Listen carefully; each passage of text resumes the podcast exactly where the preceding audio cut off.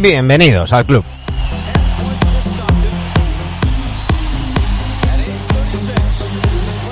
Aquí estamos un día más, madrugando, hoy muy tempranito, muy tempranito, con el draft muy reciente y es que ya tenemos clase del 22 y de ella hablaremos hoy con todo un experto, con el gran Julián Guede.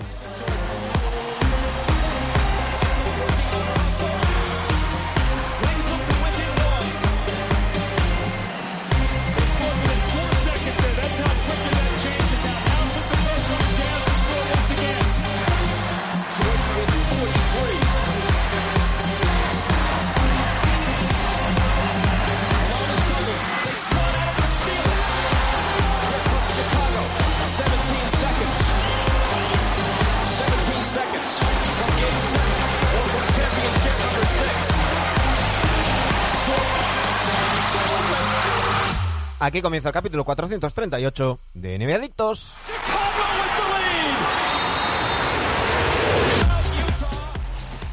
Y para los que nos estáis siguiendo en Twitch, para los que veis esto en YouTube, pues, pues hoy, hoy, hoy va a estar entre tinieblas. Ese cuadradito negro que veis ahí es don Julián Guede. Muy buenos días, Julián, ¿cómo estamos? Hola, muy buenas. Eh, uno por las mañanas no está aceptable eh, y ir luciendo una camiseta del campamento urbano igual no es tampoco demasiado bien, queda bien y aparte que las mañanas es lo que tienen, ¿no? De hecho, mi voz aún le falta otro café, yo creo. No, no, tu voz está perfecta para la radio. Estás, No es tanto como la de Mario, que eso es. Eh, no, lo de Mario es. Lo de Mario, es, eh, que ya se está, ya, ya, se está tomando como un como un meme, pero es que es cierto, es que esa voz esa voz a mí me parece súper radiofónica. sí, sí, sí, sí. Mario tiene voz de, desayunar aguardiente. Sí, sí, es una mezcla entre eh, Luis del Olmo, Carlos Herrera y, no sé yo. O sea, de estas voces potentes, potentes de hola, buenos días. O incluso de noche. Incluso un programa de estos de noche como aquel mítico de la SER que no sé si sigue existiendo. Eh. hola, buenas. Cuéntanos. Sí, ese es. Eh, eh, eh, hay, ahora está el faro. Eh, Pablo. Pablo Alfaro. Ostras. el, café, cógete el café, Julián. no, pero Mara Torres, que, que, fue una de las creadoras de ese hablar por hablar, ese mítico hablar por hablar de bueno, cuéntanos, Sagitario, mm, ¿qué te aflige? pues ahora tienen, tienen un programa que se llama El Faro, que cada, cada día seleccionan una palabra y sobre eso pues, pues van hablando, llevan un invitado y tal. Está, está, está bien, está bien. Pero bueno, por cierto, tenemos a Nats 1981 que nos dice, buenos días Manu, dice, anda, si está Julián por aquí. Vaya dos cracks, eh, unos más que otros, unos más que otros, porque hoy, hoy eh, yo, yo de por sí ya mucho no sé, pero cuando, se trata de hablar de las clases del draft, menos todavía. Así que yo lo que siempre intento hacer es rodearme de gente que sabe. Y, y, en este caso, pues, pues Julián es uno de los expertos en baloncesto universitario. Así que vamos a repasar la, la noche del, del draft, que yo decía ayer, ya no recuerdo en cuál porque he hecho nueve programas en dos días repasando repasando temporada y no, recuerdo en cuál, en cuál, lo, dije pero decía parece que va a haber mucho movimiento digo basta que diga esto para que no haya prácticamente ninguno y efectivamente muy muy poquitos movimientos a, a nivel de, de traspasos Julián yo era un. Creo que lo dijiste el, en el de Memphis, que fue el último, o en mm. el primero, porque yo escuché el primero y luego salté a Memphis porque dije yo, uh, qué pereza ahora ponerme a escuchar Pelicans y no sé qué. Dije yo, voy a Memphis, que por lo menos eh, paré en el coche y me vale. Luego los otros me los escucharé cuando vaya a correr. que si no presta atención no pasa nada, pero es que de verdad, eh, Pelicans me sigue dando pereza. Bueno, em, yo también, también me esperaba que hubiese, que hubiese muchos movimientos. Yo creo que pintaba mucho. Los cantos de sirena eran bastante continuos de que iba a haber muchísimos movimientos. Hubo movimientos, hubo, pero yo creo que no tantos como los que esperábamos, porque yo creo que todos esperábamos que en el pick 4 de Kings o incluso en el 5 de Pistons hubiese movimientos y efectivamente hubo movimiento de Pistons, pero no aquí. Hubo más abajo, que me parece un movimiento perfecto. Yo me esperaba, por ejemplo, el, movimiento de Blazers, es decir, que cogiese ese pick 7 y lo medio moviese, pero bueno, llevó también lo esperado en el caso de Blazers, pero yo no tengo claro que se vayan a quedar con este con este pick 7, sino que lo van a utilizar. Yo creo que desde febrero, cuando empezaron estos movimientos tan extraños eh, de, la agencia de Blazers, yo creo que estaban planificando ya esta temporada, abriendo huecos, dejando muchos. Yo creo que lo comentaste alguna vez tú también.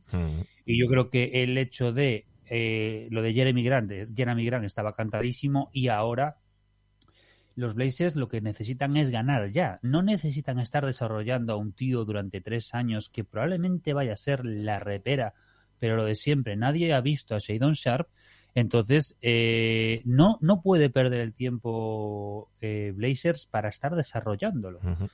Y además, ahora, ahora repasaremos, ahora iremos por, por orden repasando, no, no, vamos a repasar los 58 picks, pero ahora iremos por orden repasando, pero, pero sí que es verdad que es uno de los jugadores que tiene muy buen cartel. Todavía no lo hemos visto, pero es de, esos nombres que, sonaban y, que, tienen muy, muy buen cuartel. Eh, si te parece, Julián, vamos a, repasar primero los, los movimientos que más destacados que ha habido, que no han sido demasiados. Es que eh, principalmente, luego hablaremos de los Pistons, porque yo creo que se han movido muy bien y han conseguido a los dos jugadores que querían, que eso en, el draft es lo más importante, más allá de los números y demás, eh, que, se, han, se han hecho mm, todo parece indicar que temporalmente, porque habrá un buyout con Kemba Walker. Eh, en, un traspaso con, con, los con los Knicks traspaso que, a los a los Pistons les ha, valido para moverse eh, de una manera interesante en esta en esta noche. Y a los Knicks les vale pues para liberar salario de un jugador que, aunque mm, recordemos había sido cortado por Oklahoma y el, el contrato que, que tenía Knicks no era tan grande sí que pues les deja más espacio salarial. Un jugador que ya sabemos estuvo apartado luego volvió luego volvió a estar apartado ese, ese culebrón que tuvimos con Kemba en, en los Knicks esa pasada temporada Claro, es que eso, el tema de Kemba es, tiene toda la lógica del mundo. Yo pensaba que era un contrato muchísimo más grande lo que eh, lo que digamos eh, le va a generar, pero son solamente eh, 9 millones. No, sí. Sí. no, llega a 10. No, llega a 10. No, no, 9.1. Sí, sí. y, incluso eh, en el cap hit también es 9.1, o sea, no es mucho lo que pasa que es una herramienta cojonuda pues para mover eso que quieras mover, pues para traerte a Ayton o si Ayton te falla, pues eh, ir a por otro pivote importante y utilizas a el contrato de Kemba y, e incluso a Jalen Duren para, para moverlo, ¿no? Es lo, lo que tiene lógica. Eh, al final, pues Kemba, pues una pena, pues se ha convertido al fin y al cabo pues en ese tipo, tipo de jugadores con contratos gordos que para lo único que valen es para moverlo, sin más. Sí, sí, sí. Sí, porque además eh, es que su, su paso tanto por, por Boston como por eh, Nueva York, pues, pues ha quedado, mm, no sé si decir señalado o no, pero bueno, desde luego su estado físico sí que, que no parece dar la confianza como para, para que sea un jugador titular. Son este tipo de jugadores que, pues por tener una temporada bestial en college eh, y en el Madness, y después empezar algunas temporadas buenas en la NBA, pues está súper arriba y se le pone unas expectativas por muy por encima de lo que se, se, le debería y luego, claro, cuando la caga, pues vamos todos a muerte a por él. Eh. Hasta que no aparece un Kerr de la vida o un Popovich, de la vida que te resucita, eh, pues resulta que eres un piernas. Hmm. Entonces es complicado. Otro traspaso que, que, tuvimos fue el de entre los Sixers y los Grizzlies, que eh, los Sixers eh, traspasaron a Danny Green, el número 23, eh, a, los, a los Grizzlies. los, los Sixers han recibido a Anthony Melton, Y, y, y, bueno, eh, mm, ya sabemos que Danny Green está lesionado de gravedad. Se lesionó en el último partido de los Sixers eh, con, una lesión grave de rodilla, dos, dos ligamentos rotos. Y, no sé si, si será el punto final de su carrera. Tiene, tiene pinta, es ya todo un veterano. Eh, y, básicamente pues pues para los a, los Grizzlies tenían espacio les no lo necesitaban y, y Melton había llegado a un punto que su posición estaba muy bien cubierta estaba tapado. Yo creo que han hecho bien los los Grizzlies tienen talento de sobra y, han, han, sacado por ahí algo no sí no o sea eh, le dan los Grizzlies llevan a Melton en este caso, los... Los Sixers se llevan a Melton. Perdón, los Sixers se llevan a Melton, los Grizzlies se llevan a Danny Green, a lo mejor pues eso, no vuelve a chirarlo.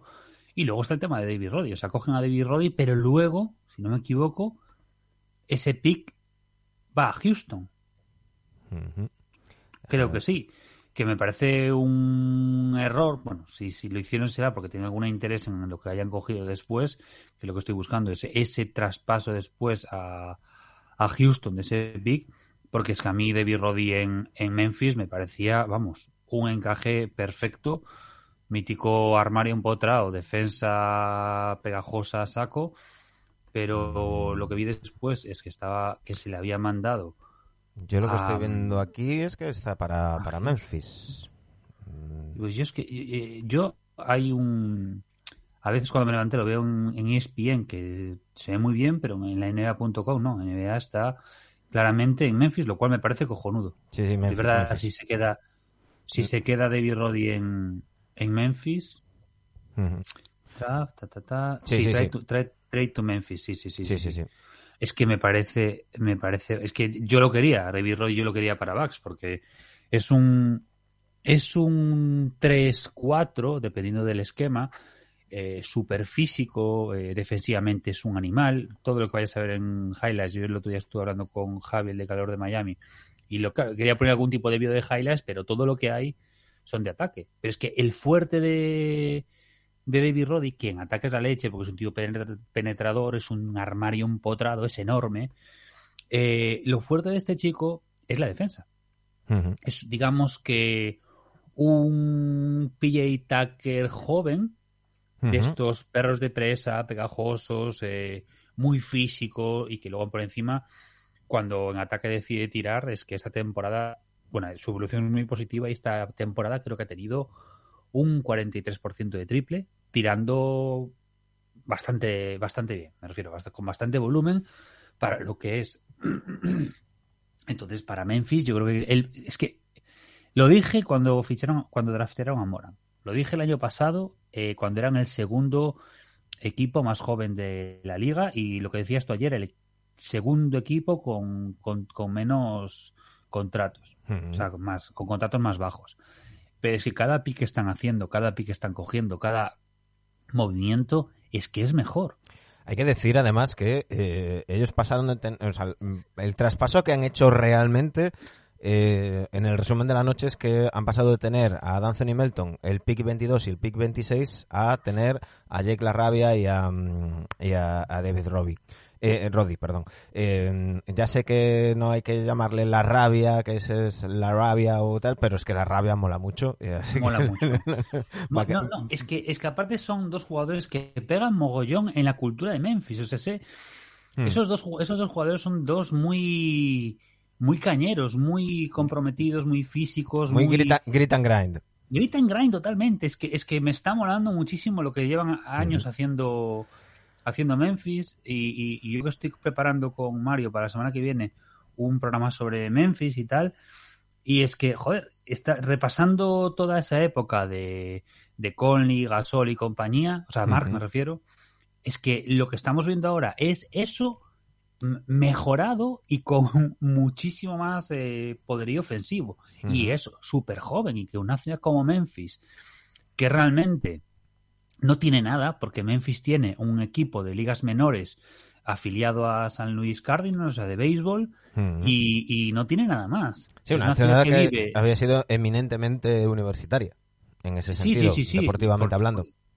Básicamente y que luego eh, hay que recordar perdona Julián hay que recordar que cuando que cuando Derrick Rose estaba en, en la universidad eh, había más espectadores en sus partidos que en los de los Grizzlies.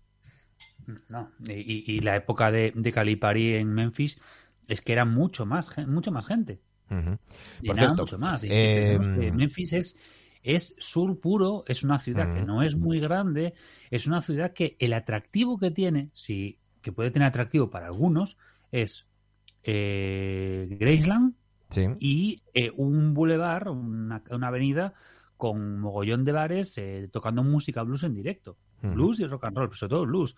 Entonces no tiene un atractivo. ¿Qué pasa? Que tiene el tema de FedEx, que eso da mucho dinero, tema de, tema de Gibson, Gibson de las guitarras, que también, también es muy importante. De hecho, eh, han, superado, han superado una crisis muy, muy gorda. Estuvieron a punto de cerrar y, sí. y, parece que lo han superado. Déjame que salude a la gente del, del chat. Tenemos por ahí a Corrado Doncic que dice Paolo. Ahora hablamos de, Paolo y además se nos ha suscrito. Lleva ya ocho meses. Muchísimas gracias, Corrado. Tenemos también a Dani Salas que está muy contento con su pick 14 de los, de los Caps. Está también por ahí Gordo Barclay, eh, J. García Firgaira y, y ya habíamos saludado a, a Nach 19, 1981. Si te parece, Julián, vamos a ir por orden, porque, porque eh, nos, tú y yo mm, mm, nos metemos en todos los charcos y nos, nos liamos y al final esto puede quedar un poco, un poco caótico. Eh, porque quizás la sorpresa más grande de la noche vino precisamente con la primera eh, elección. se venía rumoreando durante las últimas semanas que, que Jabari Smith podía ser el, el número uno del draft. Los propios Charania y Wagnarowski eh, mm, como una hora antes del draft dijeron, bueno, pues parece ser que va a ser Smith, Holgren, banquero y, un ratito antes pues nos encontramos con que finalmente Orlando Magic ha elegido a Paolo Banquero, el, jugador de, de, Seattle de ascendencia italiana, es hijo de italiano, y, que, por cierto en Italia están, están deseando que, se ponga la camiseta de la, de la selección. Em, eh, ex jugador de, de, Duke. Mm, cuéntanos, ¿qué te parece esta, esta elección? Si te ha sorprendido ese cambio entre de, lo que parecía que estaba previsto ya Barry Smith y, y cómo ves el encaje de banquero en estos Magic.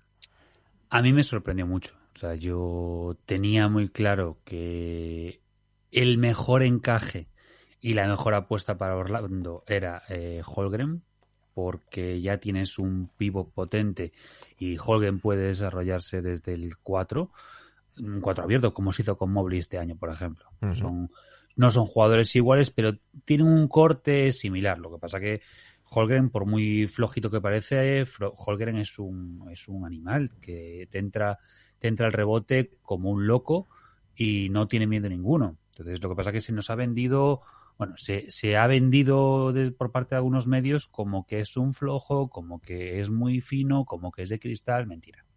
Porque es un animal de bellota.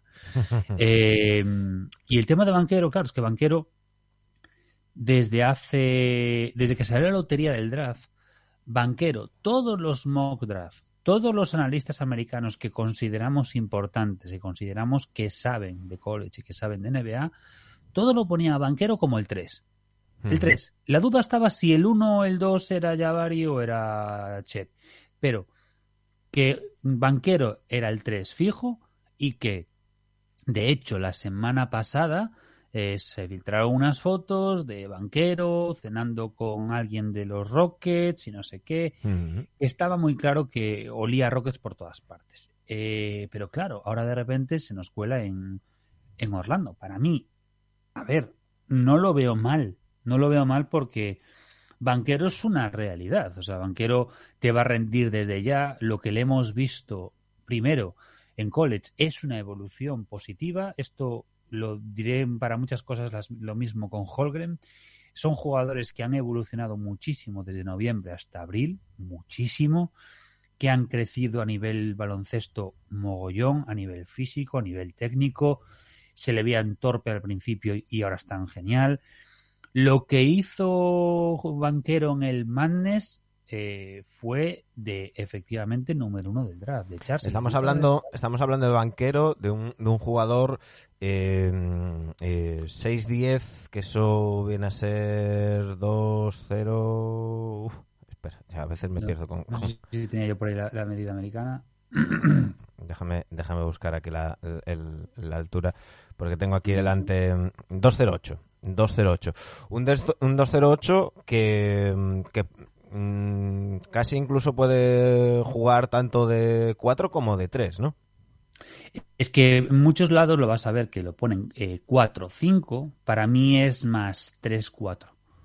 Ujú. mucho más útil como alero o como la pivot, depende del esquema. Yo creo que creo que va a ser más útil de momento como alero, porque hemos visto que, perdón, como la pivot, porque hemos visto que tienen ya muy bien sembrado a este a Franz Wagner y Franz Wagner lo que le hemos visto el año pasado es que es más útil como, como alero. Entonces, eh, vas a tener dos, digamos, dos alas grandes, eh, uno más físico que el otro, y los dos con muchísimo triple, porque en este caso es que son 208, pero son 113 kilos. Es, es un tío muy fuerte, es un tío que te entra a saco en el rebote. Es un tío que tiene muy, muy, muy buen triple. Lo que vimos en, en el Manes precisamente fue un desarrollo bestial como triplista y aparte como, como ha podido evolucionar. Y aparte defensivamente es bestial. Entonces, tú piensas que el, el- el quinteto que tiene o que se supone que tiene Orlando, que es Cole Anthony Sachs, eh, este Franz Wagner, Pablo Banquero y lo diré que me gusta mucho el pivot de este, eh, Wendell, Carter, Jr. Ujú. Sí, sí. Es que me parece que es, es un quinteto maravilloso. O sea, no es para estar en playoffs, pero por lo menos no es para dar asco. Que Wendell Carter no te va a ser útil a largo plazo cuando el equipo, cuando estos jugadores desarrollen a saco, vale, vale, acepto. Pero de momento, para el proyecto te vale. No, y- que y- vimos y yo es creo que Carter año Jr. fue muy es- bueno de Wendell. Yo creo que es un, un jugador que puede evolucionar mucho. Por cierto, me recuerda Nats eh, 1981 que efectivamente tiene razón que no es el padre italiano, el padre es hijo de italianos. El abuelo paterno es, es italiano, el padre fue jugador de, mm, de- de fútbol de fútbol americano. Y la, y la madre jugadora de, de baloncesto. Y dice Corrado Doncic, a mí me gusta banquero para los Magic. Necesitaban un top 1 anotador, ya lo tienen. Holgren es más incógnita por su físico. Y Nats dice que algunos medios que no han visto un partido de NCAA en todo el año para decir eso de, de, de Holgren. Ahora hablaremos de, de Holgren, pero, pero bueno, eh, por, por cerrar con, con, vaquero, con banquero, que no vaquero, ese- ese es otro. J, JJ Vaquero es otro. Eh, parece claro que es, que es un de estos, de estos jugadores, igual que muchas veces hablamos de, de jugadores del draft que, mm, que son buena elección, pero que a lo mejor hay que esperar un poquito. Este parece ya un NBA ready, ¿no? Tanto, tanto este como Jabari Smith son NBA ready. O sea, son para allá, para echar a los leones. Y, y podían incluso echarse a los leones en equipos de media tabla para arriba. O sea, este, ningún problema. Y es lo de siempre. Al final, eh, traerte un jugador que venga de un programa competitivo como Duke siempre va a ser positivo porque, por lo menos a nivel de carácter, están formados. Otros te son más útiles porque están más formados a nivel baloncestístico. Este está formado ya, digamos, para eh, en un contexto bueno y tener que haberse eh, haber competido contra gente muy buena y muy potente, una conferencia dura, han llegado hasta hasta hasta, si no me equivoco, hasta el Elite Eight, si no me equivoco, hasta la Final Four, o sea, que, que ya están, o sea, y es un tío que, que, que, que se le vieron cosas muy buenas, y yo lo de siempre, que es lo que un poco también decía Nach, que al fin y al cabo, cuando tú ves el proceso cuando tú ves la evolución, aunque solo sea una temporada, son 30, 38 partidos, más o menos, y si tú ves una, una evolución positiva de un jugador, eso quiere decir que ese jugador va a seguir o, o puede seguir creciendo aún más. Entonces, si en 38 partidos o en 30 y 32 partidos, depende de, de- de cómo ha sido- haya sido su madness, ha evolucionado, ha crecido, ha mejorado y se le han, digamos que esas costuras que tenía ya no se le ven, joder, ¿qué no puede hacer en 82 partidos y durante varias temporadas? Es que vamos, adelante. En el puesto número 2, los eh, Oklahoma City Thunder eh, eligieron a Chet Holgren, eh, un jugador de 2'15 con una envergadura, ojo a esto, de 2'28, que es una barbaridad. Eh, que como, como comentabas antes, Julián, las, las dudas que, que pueden que pueden que puede generar es, eh, es mm, su, su delgadez, ¿no? Eh, es un, un jugador con, con mucho talento, mm, muy buen defensor, pero al que al que lo vemos eh, muy muy delgado. Se habla de que luego ya sabemos que en la NBA se encargan de, de ponerte de ponerte fuerte, pero eh, Dani Gea en un, en un chat de- interno nos decía, bueno, los, los Thunder están esperando a que Pokusevski engorde 100 gramos, ¿no? Claro. Eh, yo Po- Pokusevski aún, aún, aún lo estoy esperando y, y tengo acciones de Pokusevski, pero bueno. Eh, el- ¿Sabes cuál es el problema? El problema es que Porzingis ha hecho mucho daño a la NBA. Sí.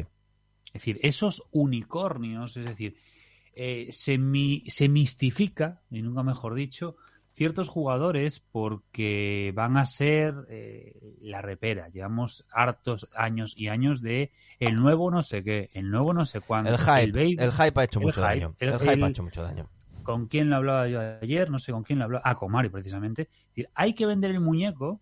Hmm. La- la- la- son 12 meses y son bastante. Uy. Entonces tú tienes que vender el muñeco, tú tienes que crear expectativas. Pero mira, Si no, eh, eh, Mario, eh, en este sentido... ¿cómo o sea, generas eh, contenido? Julián, en este sentido, por cierto, aprovechamos para mandar un, un saludo a, a- a Mario, de todos los amigos de Massive Ball, que, que te presenté y, no- y como ya aquí todo el mundo te conoce... Como soy de, pero como soy de la casa, Claro. soy patrono Claro, y claro. cosas. eh, que, que en esto eh, hay que darle la razón y vuelvo a recomendar una vez más el, el podcast de Draymond Green. Os caiga mejor o peor, es un podcast sobresaliente. Y, hay algo que él, que él machaca mucho y cuando se mete en todas estas discusiones del new media y, y- y demás, y tiene toda la razón del mundo. El baloncesto tiene tantas cosas de las que podemos hablar que, que tienen contenido real que, que eh, da mucha rabia cuando nos perdemos o bien en, en polémicas artificiales, rumores, cosas de si fulanito se lleva con menganito o no o tal, y en el hype. O sea, pero ¿por, por qué tenemos que mm, pararnos a, hablar de quién va a ser el nuevo tal, que si fulanito dentro va a dominar la liga dentro de no sé cuánto? Coño, que, tenemos 30 equipos, 450 jugadores, este año más por el tema del, del, coronavirus y, demás. Tenemos mm, mm, 30 entrenadores, 30 estilos, 30... Hay tantas cosas de las que hablar, de las que podemos mm, de- debatir. Lo que pasa es que, claro, que hay que meterse a hablar un poquito de baloncesto, ¿no? Y, y- y hablar con, con un poquito de conocimiento de causa. En cambio, eh, empezar a decir que mm, eh, tal jugador de 16 años dentro de 5 años va a ser la hostia porque es como juegan los cadetes de tal equipo, pues, pues se va a salir, eh, pues posiblemente eso, eso venda mucho más que, que tener que hablar pues, pues de las defensas de Steve Kerr frente a los Mavericks, por ejemplo, ¿no? Pero si te puedes meter con las historias personales, eh, historias de vida de los jugadores. Claro. Mm. Muchísimo, lo que dices tú. O sea, casi 500 jugadores, o, o si me hablas solamente de los que apuntaban Uy, hemos perdido a Julián. Hemos perdido a Julián, se nos ha quedado sin cobertura Julián, a ver si, si, si vuelve, porque todavía estamos en el, en el 2, todavía estamos en el, en el 2, eh, si ya sabía yo que nos íbamos a liar, ya sabía yo que nos, que nos íbamos a liar, aquí tenemos a, a Julián de vuelta, hola Julián, ¿Qué ha pasado? que te quedaste sin cobertura, te quedaste sin cobertura pero ya has, ya has vuelto. Esto en el norte no me pasa. ¿Por dónde andas? Ahora, me vuelvo este fin de semana, me he vuelto para Marín, así que... Ah, Claro, puentes, puente, digo yo. Los, los que, que si tú no, porque no tienes festivo ni cosas raras, pero la gente normal hoy es puente. Si bajas a la panadería está abierta, pero por la tarde ya no. sí, sí, yo, yo justo hoy eh, trabajo. justo Pues hoy es, hoy es festivo en Galicia, que lo sepas. Lo sé, lo sé. Lo sé, lo sé porque tengo, tengo la jefa por aquí por casa sin, sin, sin trabajar.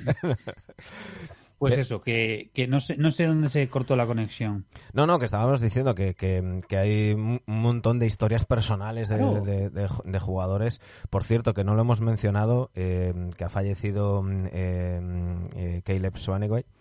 Eh, una, una historia también ahí para, para Claro. contar una, una, Tú una mira, anda que no estar hablando de las mierdas del hype de, de banquero y de esa frase que dijo que él iba a ser la repera, no sé qué. Anda que no puede re- re- rebuscar y hablar de la historia de su madre como jugador de baloncesto, la historia de su padre como jugador de fútbol americano. Mm. La historia puedes rebuscar a través de los abuelos y tal, y seguramente que hay conexiones con la mafia, como pasa con, como pasa con, con por- no, off topic totalmente, es que me vienen abuelos eh, italianos y me viene Ariana Grande, que la, la abuela de Ariana Grande, la cantante, era una co- co-capo de la mafia eh, siciliana. Uh. Es que lo tuve que investigar hace tiempo y me quedará con ese detalle y no se me olvida en la puta vida. Qué bueno. El banquero igual tiene algún tipo de correlación por ahí y tal. Joder. O el tema de Holgren cuando con 15 años, en un entrenamiento, 15 16, casi le rompe la cadera a Carry. Ahora esos movimientos no los puede hacer. Claro. Bueno, En fin, no- en fin. liamos. En fin, Chet, Chet Holmgren, que... mm, eh, Que es, un- es fuerte, es un tío que al rebote entra con todo, que contra Jalen Duren, el que ahora se cogió aparentemente Detroit eh, con- en, en el Madness, eh, se lanzaba contra él y es mucho más grande. O sea, es un tío muy fuerte, defensivamente es bestial. Con esos brazos, ¿cómo no vas a ser bueno defensivamente? Es un animal. Defensivamente lo, comentabas antes con, con, con cositas de, de Evan Mobley, ¿no? De- de- Sí, sí, o sea, esa comparación que le puede ser muy útil, comenzarlo como cuatro. Lo que pasa que a mí Oklahoma me da tanto miedo, me da mucho miedo Oklahoma, yo no me creo ese no proyecto de Oklahoma, entonces Mm. no sé cómo Yo estoy- qué va a ser como de tú. él. Yo estoy como tú, yo creo que Oklahoma son los nuevos Clippers. Yo creo que, va- que van a ser ese equipo, los nuevos Clippers, entendedme, de, de, de, de Sterling, ¿no? Ese equipo de, de cada cinco años tener una hornada de jóvenes talentosos que mm, quedan en nada y que acaban traspasados y que a ver cómo acaba su, su carrera, ¿no? Pero, pero bueno, ya, ya veremos. Es Eh, que tienes, tienes ahí muchísimo talento alucinante sí. y, y- y de primeras es que parece que no tienes nada, o sea, es que es que ¿qué vas a hacer ahora mismo con todo todo el talento que tiene? Hombre, sí, me parece que es que es que es que el problema eh, es que aparentemente mm, ¿qué vas a tener? A Holgren de 5. Cuando Holgren en la NBA hoy en día su mejor encaje es ponerlo de ala pivot. Mm, ¿Qué haces entonces con Jeremiah Robinson? ¿Qué haces con Pokusevski? claro. Es Que ese es el tema, que a veces, a veces el overbooking, el overbooking no, no sienta, no sienta nada bien. Por cierto, eh, tenemos por aquí a mm, eh, NBA Dreams que nos dice buenos días, si se puede decir eso desde Sacramento. Corrado Donci- Doncic pregunta, ¿dónde está Ivy? Eh, para pillar a, a Marray podríais haber bajado 6 al 6-7 y haberos llevado algo extra. Quilonario nos dice, Go Pistons, a ver cómo guaja esto. Eh, y NBA Dreams dice, eso pienso yo, lo mejor los undrafters que hemos pillado, porque las segundas rondas regaladas también, pero los Kings han pillado el mejor fit y el jugador que quería ir realmente. Obviamente, en el 4 es cagada. Ahora, ahora repasaremos. Nosotros, eh, de momento, aún estamos en el 2. Va, ahora damos un poco más de brillo, si no. Julián, te dije, va, 20-30 minutos. Eh, llevamos 33 y estamos en el 2. Vamos bien. Vale, vamos a darle un poco de caña.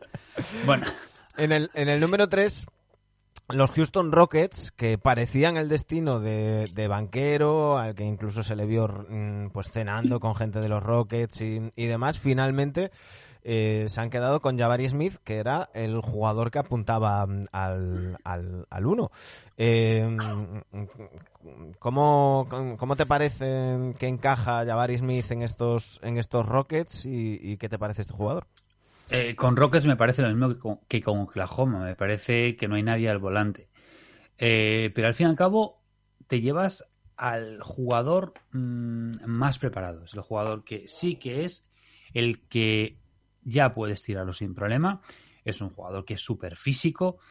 Es un jugador que está para ya, eh, que pase lo que pase con lo que tienen por ahí. Por ejemplo, está claro que eso les cierra la puerta a Jason Tate, que estaba por ahí. Pero bueno, eh, puede ser interesante porque es un jugador que es un 3-4 super físico, defensivamente brutal.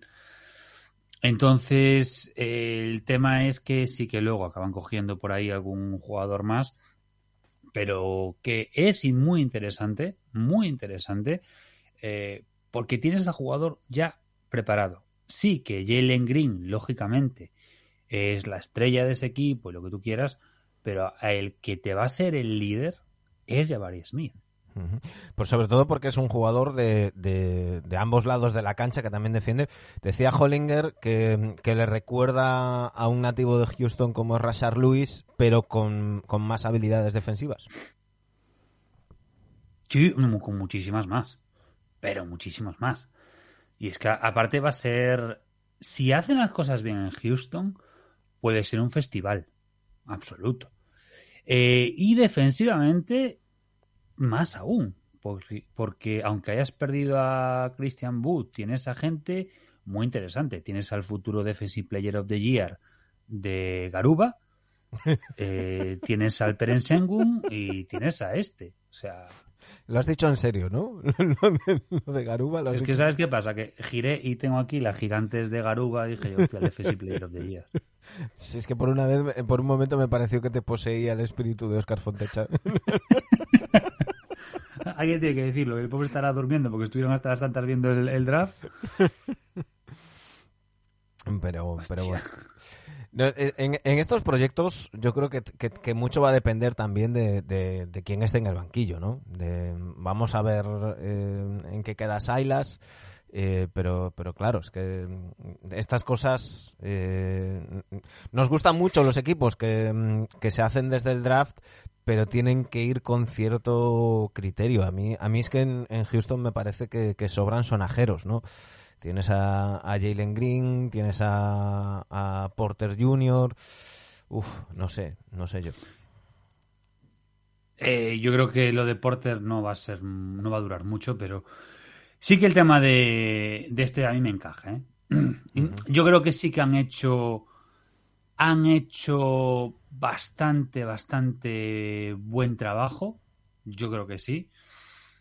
Entonces, pues, a ver, yo creo que lo que han, lo que han en este caso drafteado está bien. Falta que un poquito, pues, saber qué, qué más hacen. Pero bueno. Que es un, un jugador muy interesante y muy, muy, muy, muy bueno. Bajamos hasta el número 4, donde los Sacramento Kings, una de las sorpresas de la noche, eligieron a Keegan Murray.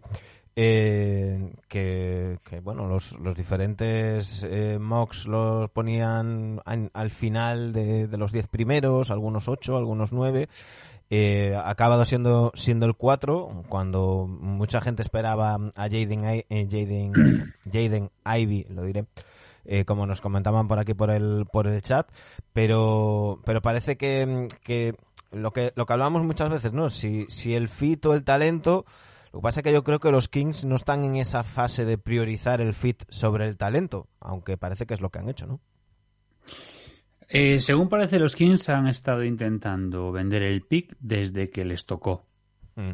Porque en el 4 no podían coger a ninguno de los tres grandes no querían arriesgarse con la gema del infinito de Shadon Sharp y no les encajaba nada más. Entonces, la idea ahí es intentar, eh, han estado intentando colocar jugadores, vender el pick, de...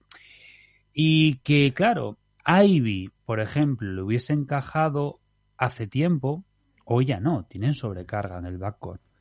Entonces tienes que ir a por uno de los de delante. Claro, es muy pronto para coger a Duren, es muy, muy pronto para coger a Keegan Murray, es muy pronto para coger a otros. Entonces, pues nada, coges.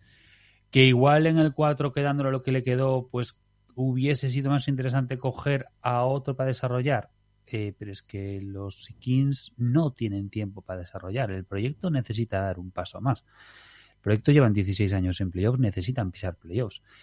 Eh, por ejemplo, lo que decía Ochoa, que el jugador para Kings es perfecto, pero el jugador en el pick 4 es demasiado arriba. Es cogerlo muy pronto. Entonces, al final es un pequeño, no riesgo, ¿eh? No riesgo porque tú coges al jugador que te gusta cuando tú quieres. Y eso es el, eso, es experto Popovich en hacerlo. Eh, pero tú tienes que coger al que, al que te más te encaja, al que más te gusta y el que crees que tiene más talento. Y al fin y al cabo, eh, este chico es un 3-4 que es, mm, bueno, sólido, tiene un tiro aceptable, es un defensor aceptable, puede distribuir, tiene buen físico, es decir, es un jugador que viene de las trincheras de la Big Ten y eso, por ejemplo, al lado de Davion Mitchell, que es otro bregador en la sombra, pues eh, digamos que va a hacer de y, con, y con Mike Brown, sea, me parece que encaja con Mike Brown. O sea, eh, quieren construir un equipo. eso te iba a decir. Eh, físico, defensivo.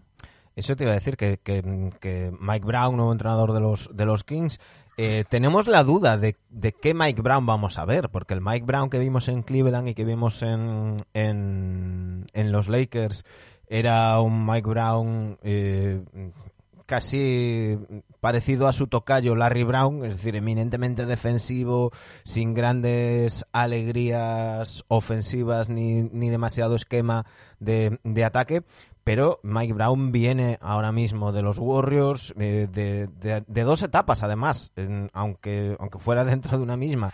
Primero encargado del ataque, luego encargado de la, de la defensa.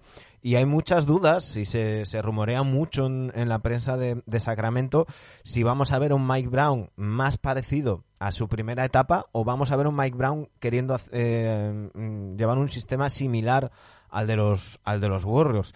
En ambos casos eh, parece que, mm, que, que Marray encajaría, ¿no? Claro, es que vamos a ver, en ese, en ese punto, en ese pick 4, teniendo que coger un jugador de o bien alero o, a la pivot o pivot, lo que más te encaja para tu proyecto, para mí es Murray, porque podrían haber cogido a Benedict Mathurin, el de Arizona, pero digamos que Mathurin es más eh, más tirador, menos defensor.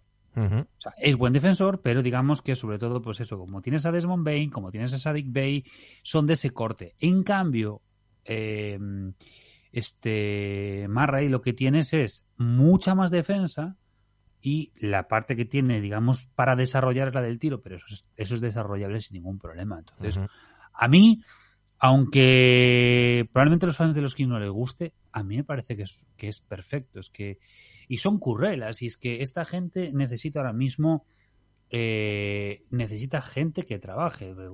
Decía Nevadris que va a defender en el quinteto los sí, sí, coño. Tienes a, tienes a Davion Mitchell. Davion Mitchell es un perro de presa. Davion Mitchell es un jugador defensivo bestial que si lleva. Si tiene, en la tiene que tener más minutos. Davion Mitchell tiene que tener más minutos es un candidatísimo a defensor del año. Es que es un defensa, defensa perimetral bestial, es enorme, es buenísimo. Y ahora le juntas a otro grandísimo defensor.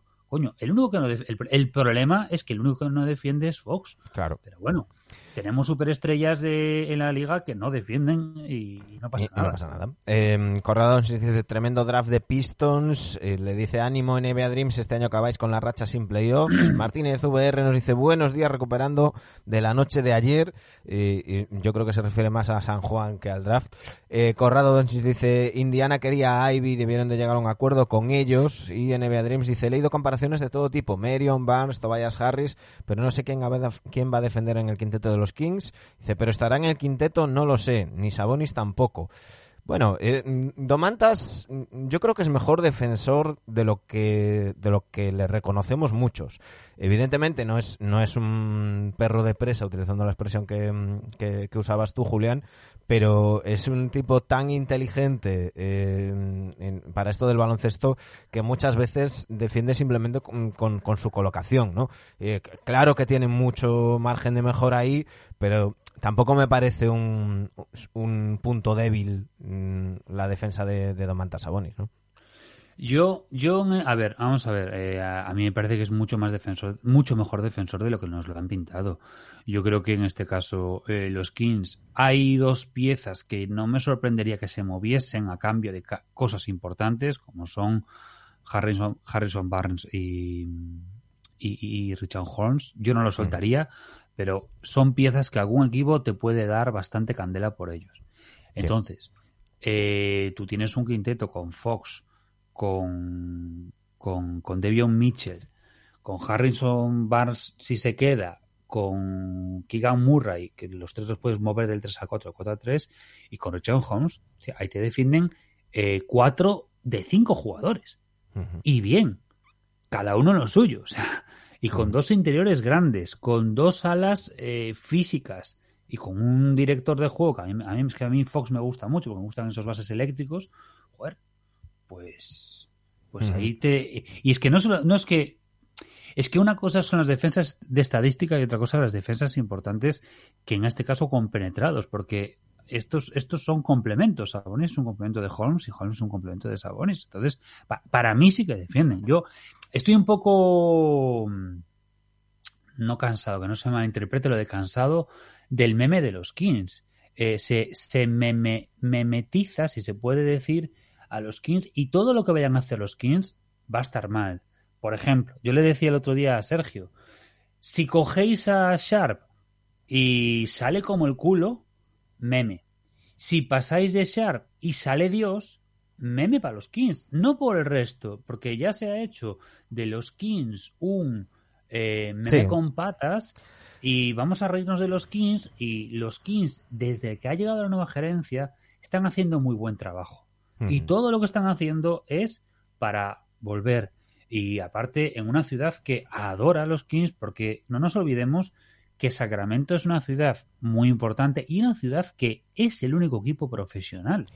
Y que, y que hubo un movimiento, recordemos que ese, equipo estuvo a punto de irse de, Sacramento, una implicación de Kevin Johnson, el exjugador de los Suns que fue alcalde de Sacramento, eh, con, con, la construcción del, del nuevo pabellón, eh, porque bueno, lo, hemos hablado con los Warriors y demás, eh, no suele pasar, eh, pasa con los Warriors y, y va a pasar ahora con los Clippers, que el dueño coja y diga, pues voy a construir mi pabellón y, me ahorro el alquiler y por encima todo lo que saco es beneficio para el equipo y demás. No, no. Generalmente los equipos dependen de una implicación de la ciudad, que, mm, que, que ponga dinero, se rasque el bolsillo para un pabellón. Recordemos además que Estados Unidos no es mm, Europa, no es España. Eh, allí todo lo que suponga gastar dinero público mm, se ve como prácticamente algo. Tú, lo sabrás que has estado viviendo allí, ¿no? Es, es como de, bueno, eh, no, no me robes, ¿no? claro, tú invierte lo que quieras, pero es que aparte por encima, el pabellón antiguo estaba, digamos, en un barrio y, y el actual está en el centro a dos, tres minutos andando del Capitolio. Eh, en una zona con mogollón de servicios y de bares y que eh, la afición está comprometida, o sea, quiere a su equipo y eso, el hecho de que lleven 16 años, aquí lo tomamos como coña, ellos es como, pues ahora es nuestro momento. Y, hay mucho, mucho enganche, es decir, es como lo que vemos aquí muchas veces con, con el equipo pequeño, de que lleva toda la vida en la ciudad y pues la gente va a estar enganchada. O sea, puede que haya más gente, más gente en el pabellón, pero la gente va a estar enganchada porque es su equipo. Y aquí necesitan eso. Y va a ser un equipo que para mucha gente vaya a ser difícil de ver, porque van a ser un equipo súper defensivo. Pero a mí me gusta lo que están haciendo. Y no creo que haya terminado, digamos, la, los movimientos de, de, de Kings.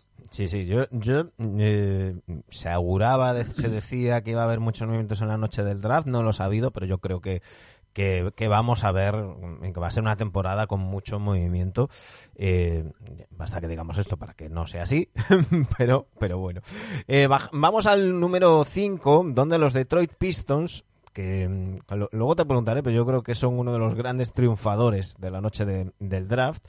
Eh, se han hecho con, con Jaden Ivy, eh, un, un, base. Eh, Max Thorpe nos decía aquí que había tenido la oportunidad de, jugar contra él, que le, que le parecía un, un, auténtico crack, que tiene un, un techo altísimo. ¿Qué te parece Jaden Ivy? Porque mi duda aquí es cómo encaja este jugador en un equipo donde ya tienes a Kate Cunningham. Es que el tema es que se nos ha vendido un, un Jaden Ivy que no es el real. O sea, Jaden, Jaden Ivy, primero, es un jugador impresionante. Es un jugador que efectivamente amasaba mucho balón. Amasaba mucho balón porque era el jugador importante. pero es un jugador que sabe delegar, que sabe dejar. Eh, es muy buen tirador, es, bueno, es buen defensor, eh, necesita mejora, pero es que es un jugador espectacular, es un jugador explosivo. Para mí era, desde el primer momento, el complemento ideal para Kate Cunningham. Es que es perfecto porque le da el otro movimiento, el otro mm, pasito que necesitaba en este caso. Otra franquicia que me encanta lo que llevan haciendo desde hace un par de años. Si a eso le juntas todo lo que tienen, porque me parece que el equipo que tiene Detroit es alucinante. Yo soy muy fan de Sadik Bay. Todo lo que tienen a mayores de refuerzos, de, suplentes, es, genial. Le metes además que tienes a Isaiah Stewart, que lo puedes mover de 5 al 4, dependiendo de lo que tengas. Joder, es que ahora mismo lo que todos esperamos, que es eh, que llegue en este caso de Andre Ayton, con el, sea con sea moviendo a, al contrato de Kemba Walker y Jalen Duren o sin tener que mover el, a Jalen Duren, es que es perfecto. Y si te puedes quedar a Jalen Duren que lo cogieron más abajo, perfecto. Perfecto porque tienes un suplente. Sí que tienes, es cierto, que a Olinic, tienes a Luca Garza, pero al fin y al cabo, cuando las bolas son calientes necesitas tener a jugadores buenos. Y, y en este caso, Ivy, va a ser más espectáculo, más show, más defensa. No digo que vayamos a volver a los Bad Boys, pero que va a ser un, un digamos, un 2004 de hacendado, eh, con jugadores interiores buenos, con un líder, porque Kate Cunningham es un líder, eh, más, por eso digo lo de los Bad Boys, más, más, sí, a Thomas, por ejemplo, de lo que pudieron ser en otros momentos, o sea, es perfecto.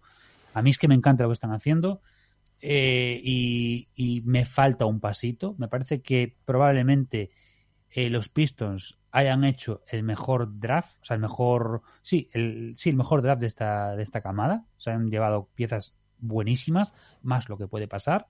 Entonces, a mí me parece, vamos, perfecto. Tú decías ayer, ya, que lo mencionas, ayer, eh, perdona, di, Creo que decías ayer, antes de ayer, no recuerdo, el tema de las bolsas de pipas de, a cambio de Jeremy Grant. Sí. Creo que fuiste tú, ¿no? Sí, sí, sí. Eh, claro, pero es que el, eso tiene una, tiene una explicación contractual sin más.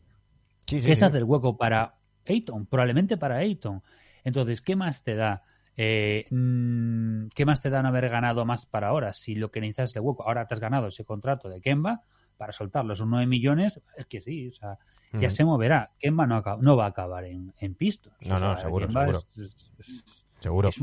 va, a estar, tanto tiempo en, los Pistons Kemba como Ricky Rubio en, Oklahoma. Em, y, como, y como Ricky Rubio en Indiana. También. Em, sí, sí, sí. Que por cierto, eh, me, vuelven a decir, mm, y ya aquí lo, nos lo dejaron más o menos claro, que los Caps siguen interesadísimos y que las conversaciones, aunque teóricamente no se pueden tener, no se pueden tener, que no, no parece que vayan a alargarse demasiado las conversaciones y que salvo que un contender muy claro mm, aparezca, mm, pues, pues yo creo, creo que, Ricky Rubio va, va, a volver a los, a los Caps. Em, ya que has mencionado eh, a, a Jalen Darren, si te parece, eh, pues completamos el, draft de los Pistons, que aquí Quilonario se nos ha venido muy arriba y ha dicho que Troy Weaver, mejor general manager de la, de la liga. En el puesto número 13, em, eh, los Pistons se han, se han llevado a, a Jalen Darren, el pick que pertenece a los, a los Hornets, y en el puesto número 36 a Gabriele, Gabriele Porcida que no sé si es italiano, pero yo lo he dicho, lo he dicho así. Hombre, sí, digo yo, es, del Fortu, Fortitudo, Fortitudo Bologna. Vale. Pues Gabriele Porcida. Pues eso. Eh, un, Vamos, un jugador que irá para, para la G-League y, y, hasta ahí podemos leer.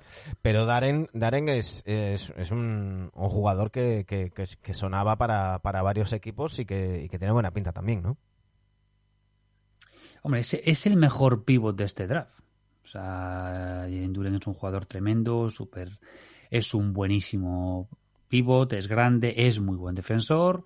Entonces, claro, o sea, es ideal. O sea, es el mejor pivot de este draft. De hecho, yo cuando me levanté mal, mal despierto, lo que vi es que había caído en Hornets y que habían cogido a Duren y a Williams, a Mark Williams, dije, hostia, lo han petado, lo han roto. O sea, bravo por ellos. O sea, a tope. Eh, me parece que en este caso coger a Duren es lo lógico. Si tú necesitas un pivot o necesitas negociar con un pivot, me parece perfecto. Es muy potente, es muy bueno.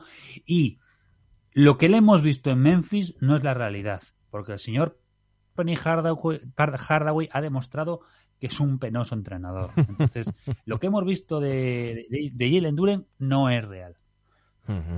Es mucho mejor. Pues nos lo dejamos aquí apuntado y el palito para, para Penny Hardaway que, por cierto tenía en su staff a Rashid Wallace, que, todo parece indicar que se unirá, porque aunque salió la noticia de que ya estaba hecho con, los Lakers, al parecer todavía no está firmado pero parece ser que sí que se unirá al, staff de, de, Darvingham, con quien compartió equipo en Detroit en 2004, es aquellos Pistons campeones.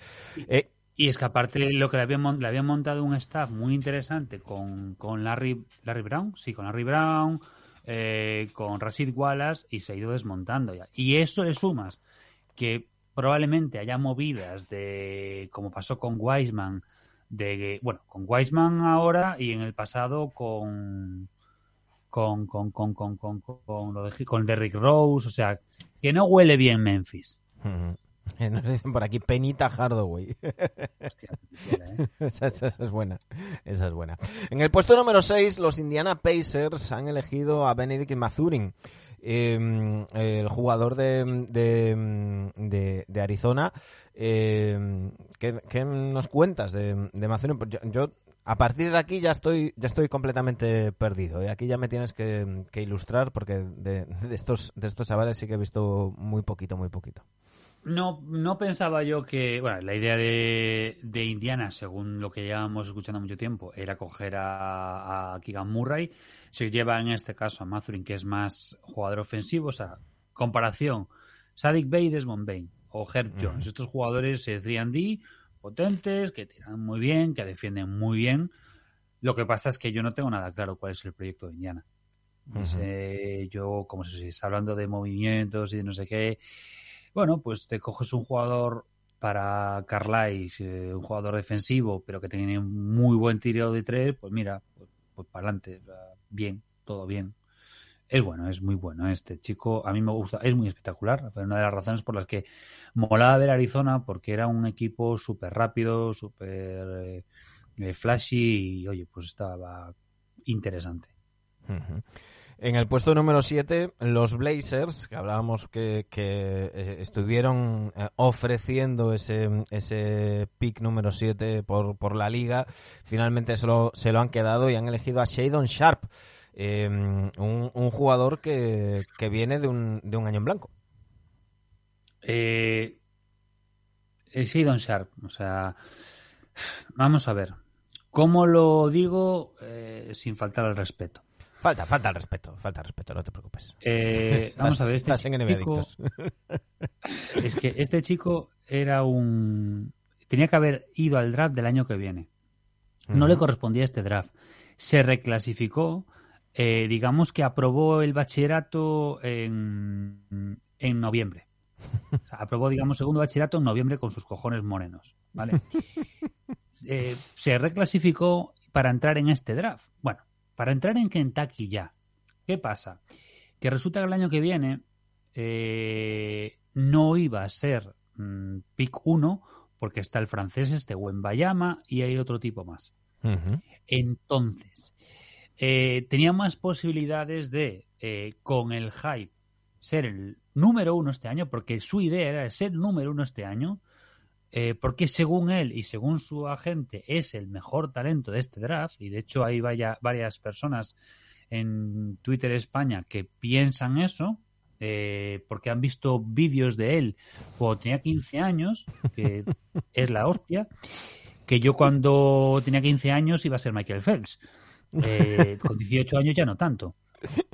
Pero es que sí, me cabrea mogollón porque se ha puesto un hype cuando lo único que se le ha visto a este chaval es en torneos de pachangas. O sea, hemos visto eh, no lo hemos visto, eh, por mucho que el McDonald's este, el American McDonald's este sea una pachanga, por lo menos se enfrentan entre ellos. A los que este año han sido rookies, los vimos en el Mundial Under 19 del año pasado. Eh, en college, al fin y al cabo, se pelean contra otros jugadores. Ahora empieza la semana que viene en Málaga un, un Mundial eh, Sub-17 que está, eh, entre otros, DJ Wagner, que es hijo de Dajuan Wagner, aquel que había estado en Cleveland y Ujú. Memphis y tal. Eh, es un tipo que aspira a ser número uno del draft. Eh, lógicamente van a aplastar, como el, el, el FIBA Américas que hubo la semana pasada o hace dos semanas, que con los que van a ser este año eh, camada de, de college. Claro, es que son abusan de los demás, pero por lo menos los ves jugar. Este chico nadie lo ha visto jugar eh, contra jugadores de baloncesto. Ha jugado contra chicos de instituto y nos lo venden como que es eh, brutal, brazos largos, muy espectacular, salta mucho. eh, ya, pero es que como decía el otro día, se lo leía este a- al de Athletic, creo que era Hollinger, no sé si era Hollinger o el otro que siempre hace- habla de, de college, eh, es que eh, poner la, la etiqueta de solo ha jugado contra high scholars. Sí, eh, eh, Hollinger. Hollinger, lo, lo tengo aquí, aquí delante. Dice, dice Hollinger, está el asunto de que Sharp nunca ha jugado eh, al baloncesto más allá de- del, del instituto y a niveles eh, YBL, que no sé exactamente qué, qué- qué es, qué es eso. Son entre academias, como Ujú. competiciones entre, entre academias. Dice, no le hemos visto jugar contra eh, eh, universitarios mayores que él o jugadores profesionales. Nunca le hemos visto tampoco en una situación que, que no esté completamente construida a su alrededor y hecha para que luzca. Claro, es que este chico, por ejemplo, eh, empezó, digamos, que se unió a la, al staff de, a la plantilla de Kentucky en enero. Eh, no ha querido jugar. Supuestamente hablan de que, de que Calipari lo protegía para que no jugara, pero que él no quería jugar. Cuando tú no quieres jugar y decides presentarte al draft y, no muestras, estás Es decir, es para que no se te vean las costuras, es lógico. Si tú juegas un minuto, pierdes valor. Un cualquiera de estos jugadores que está, estos 30, vamos a decir 30 jugadores que han estado han entrado en el draft, en el momento que vayan a pisar una cancha en noviembre, su valor cae. Ese pick que valía ya no vale tanto porque vamos a empezar a ver lo que no es tan bueno a lo mejor, ¿vale? En este caso, eh, la idea de Calipari es que jugase, que se fuese curtiendo para el año que viene jugar y ser la estrella del equipo. Pero alguien, alguien le dijo que iba a ser eh, lottery pick y entonces eh, dijeron, pues no jugamos, nos formamos, no jugamos. Cuando ha sido la combine, eh, no ha jugado la pachanga de la combine, ha hecho pruebas limitadas. Los entrenamientos que ha hecho con las franquicias han sido privadas, sin medios y sin poder ser grabadas. Es decir, ¿qué cojones oculta este chaval? Sí, sí, al- Porque al- no es al- normal. Si, algo huele mal en Dinamarca. claro, si, si tú realmente eh, eres tan potente, si tú eres tan bueno, tú no tienes por qué ocultar nada. ¿Qué pasa? Le puede pasar, pues como le ha pasado a algunos que apuntaban hace ocho meses a ser eh, top 10, top 20 del draft y han caído una barbaridad. ¿Por qué? Porque les hemos visto jugar y hemos visto que no son tan buenos. Y ahora de repente llegan a la NBA en otro contexto que no sea el de su equipo o el de su universidad y lo rompen. Porque el señor rookie del año era un puto sexto hombre el año hace dos años. O sea, eh, es que es que es que este Scotty Barnes era el sexto hombre. Es que, Mm. por eso, ¿cómo voy a estar tan arriba? Que era un puto sexto hombre. Por eso no le veíamos tanto. Y ahora de repente le dan las llaves y es la puta hostia. Claro. Este chico, yo ojalá sea el, una fusión entre un hijo de Jordan, de LeBron, de Curry, de lo que quieras. ojalá y sea eh, cinco veces MVP consecutivo. Ojalá. Hoy, para mí, eh, es una apuesta muy arriesgada en el 7, a no ser que Portland tenga medio apalabrado con otro equipo dar a Shadon Sharp para una pieza gorda, porque es que se, Portland no se puede permitir el lujo de desarrollar a un tío. Portland necesita ganar ya. Sí, sí, está, claro. Está claro. Eh, es, que justo acabo de, abrir Hoops, Hype y lo primero que nos aparecen ya son los, los, rumores de Durant, pero vamos a centrarnos, vamos a centrarnos. En el número 8, em, eh, los Pelicans, eh, esa elección que pertenecía a los, a los Lakers, pero que, que llegó vía el traspaso de, Anthony Davis, se han hecho con Dyson eh, Daniels, otro jugador más que llega a la liga a través del equipo de Ignite de la Liga de Desarrollo. Era un picantado, Javi Molero, que es el chico que. El único que ve G-League, el único, el único en España que ve G-League. Eh, llevaba mucho tiempo diciendo que iba a ser para, para Pelicans descarado. O sea, porque es, es base, aunque lo ponen muchas veces como escolta, es un base al fin y al cabo, y encaja muy bien, porque bueno, te puede ser pues un estilo de juego tipo, bueno, tipo Halliburton, tipo Donchi, que es un tío que es buen organizador, que tiene tiro de tres, que tiene que mejorar, porque al fin y al cabo la G-League es la G-League y no tiran de tres. Buen organizador, y yo creo que eh, puede encajar muy bien, porque al fin y al cabo los Pelicans han quedado sin base y con un escolta como CJ McCollum han tirado mogollón, pues imagínate si le incorporas un base que es, que es bueno. O sea, para mí me parece ideal. Además, eh, buen defensor también, por lo que, por lo que cuenta. En el número 9, los San Antonio Spurs se han hecho con eh, Jeremy eh, Sohan. Sohan. Sohan. Como, como, como el personaje de Adam Sandler en la mejor película de Adam Sandler. Sohan. Licencia para peinar. pues cuéntanos, háblanos de este, de este Jeremy Sohan de, de Baylor.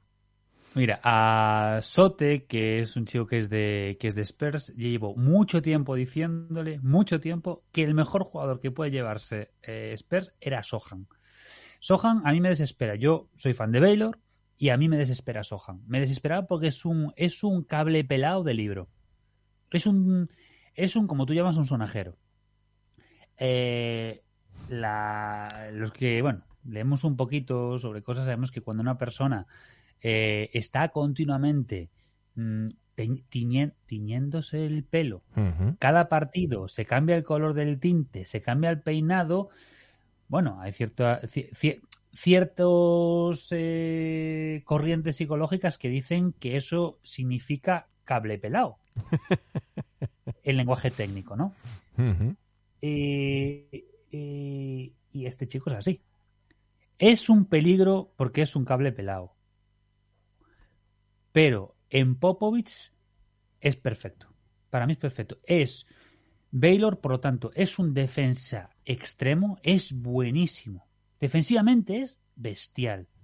Y eso es la leche. Entonces, eso va a encajar muy bien. Es un jugador que lo puedes poner como, como 4 o como 5.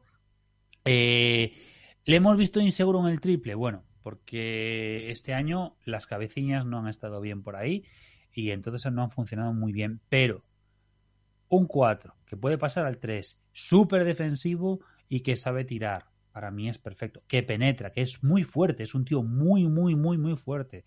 Entonces, para mí es el encaje perfecto. Va a ser el complemento perfecto para tapar las carencias de tu amigo Poetel.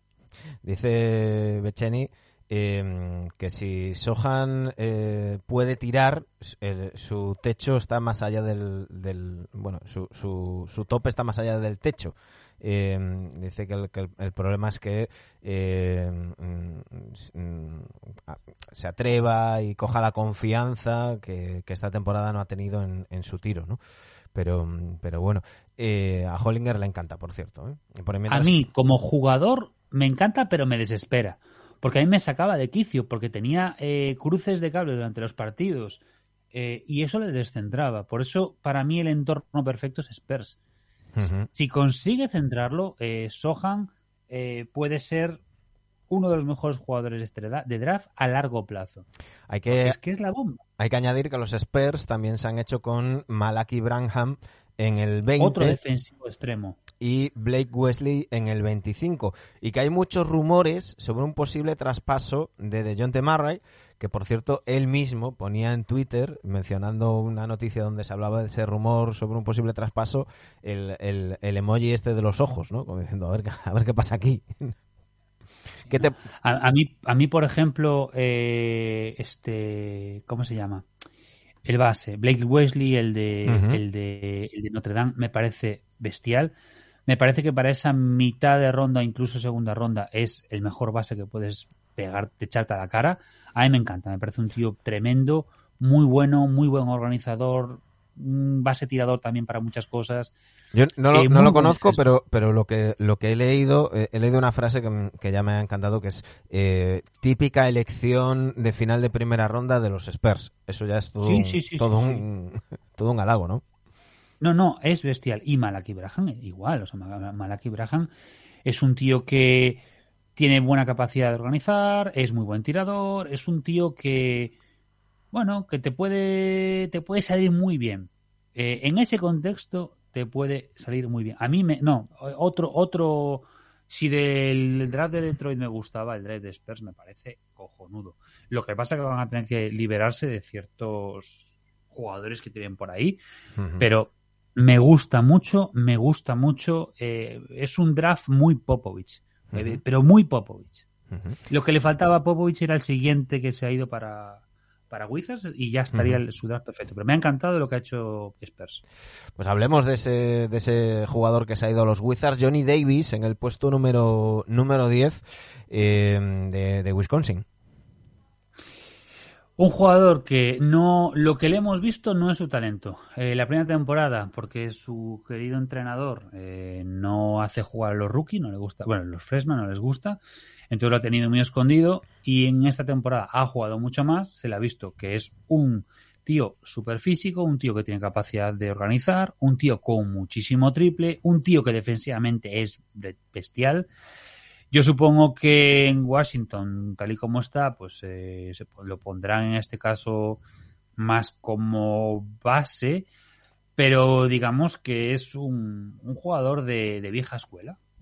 Base defensor que puede tirar. Lo que pasa que ha tenido en, en el Madness, digamos que se quiso echar un poquito el equipo a las espaldas cuando no era el líder en absoluto y quiso ser él que tirar los triples para ganar el partido contra North Carolina, si no recuerdo mal. Y, claro, no le dio para más. Es un tío que, bueno, pues le falta, le falta cocción. A mí me parece, me parece que en Washington me parece cojonudo. Por cierto, Hollinger ha, dicho que él hubiera elegido aquí a Blake Wesley. O sea, para que nos hagamos una idea del, del, acierto de la elección de, de los Spurs. Es que para mí Washington eh, lo más ideal era eh, por el pick, por el lugar del pick, Tai Washington, que para mí es el mejor base de este draft, aunque otros pongan a, a Knight, a mí es el que más me gusta. Y el segundo, Blake Wesley, sin duda. Me parecen dos bases tremendas. Es que eh, piensa que este es un draft de muy pocos bases puros. Son tres bases puros, más o menos. Sí, no hay más. Otros son combos y tal en, el, en el número 11, los Knicks, en, en, un pick que ha sido traspasado a los, a los Thunder, eh, eh, en este caso los Thunder se han hecho con Usmane Dieng, de los New, Zealand Breakers. Eh, es el jugador más joven de este draft, es una incógnita, incógnita tremenda, pues nada, se va a Oklahoma. Entonces, es. otro más. otro más. Claro, es decir, otro más, pues, pues, pues, pues, muy bien, o sea, pues con todos mis respetos, has tirado el pick. Por cierto, eso se habla mucho para, para Spurs, ¿eh? Sorprendió que, pasa, que, que pasara de él, pero es una pena porque es un chico que al parecer, pues sabemos lo, bien que está funcionando la liga australiana y, un tío que puede ser con un talento bestial, pues igual, pues no, lo, lo hemos perdido para siempre porque en Oklahoma ya me dirás tú. Mira, hablando, hablando de Oklahoma, igual que hemos repasado en otros equipos, es que los Thunder tenían, exagerando, la, mitad de las, de las selecciones. Ah, en el 2... La, siguiente, de hecho. Sí, por eso te digo, vamos a repasar los Thunder. En el 2 eligieron, como ya hemos comentado, a Chet Holgren. En el, en el 11 a Usman Dien. En el 12 Jalen Williams. En el 30 a Peyton Watson y en el 34 a Jalen, Jalen Williams. Eh, y no sé si tienen alguno más. No. Eh, ¿qué, te- qué te parece en general el, el draft de los de los Thunder? Eh, aunque ya, te, Eh, ya te veo que, que- que estás en modo pff, otro más. Es que lo de Oklahoma me parece, me parece, a ver, partamos de la base que yo desde 2008, por lo que sea, le tengo mucha tirria a Oklahoma, eh, por lo que sea. Por lo que sea. Eh, pero, pero que es que llevan años que van sin rumbo totalmente. Y el caso de Jalen, el de segunda ronda, es un tío que ha subido mucho. A mí no me, no me hace pizca de gracia. El 30, eh, lo siento, no puedo hablar de él. Y el tema de Jalen, Jalen Williams, el 12, me parece una pena. Me parece una pena porque es un jugador tremendo. Es un jugador. eh, a mí me encantaba. Lo quería, lo quería si llegaba, que sabía que no iba a llegar para Bucks, porque es un tío súper defensivo, es un tío eh, con un físico muy, muy, muy, muy bueno. Es un jugador muy interesante, es un jugador que te puede defender absolutamente todo, todo te lo puede defender.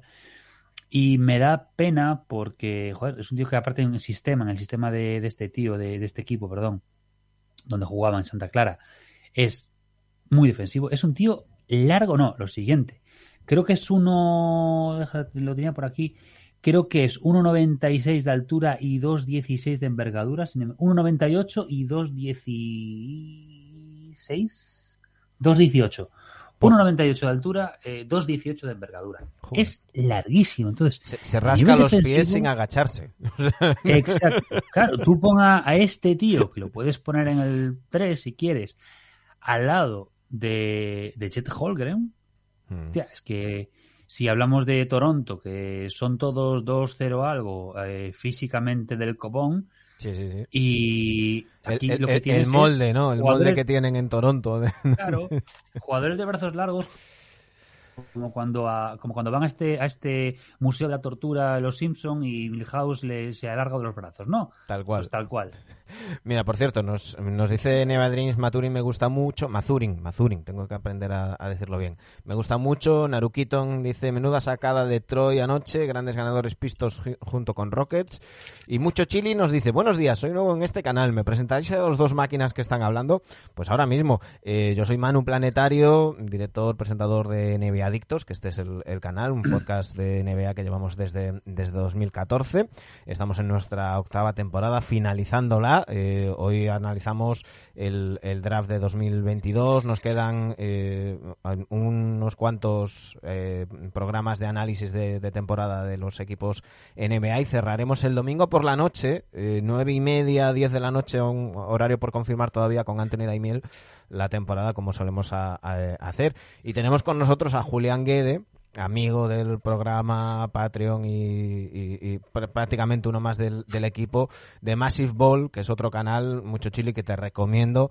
Que, que- que, mm, Julián, eh, acabas antes diciendo que no hacéis. Porque lo, lo cubrís todo. Eh, pues no hacemos ACB. Hubo, una- hubo unas semanas que se hizo Euroliga también, pero todo, todo, todo, todo. Ah, entonces, pues eso. Sí, ahí el Massive. Ball, eh, menos dar la cara, ¿eh? que John Ball no da la cara. No, no es que no dé la cara, es que da todas las caras. Entonces, te tiene, te tiene I told yous para todo. Entonces, así, eso es como si tú juegas a la lotería a todo. Entonces, claro, si tú juegas a todas las ocho columnas o lo que sea, entonces vas a acertar seguro, pues ya está.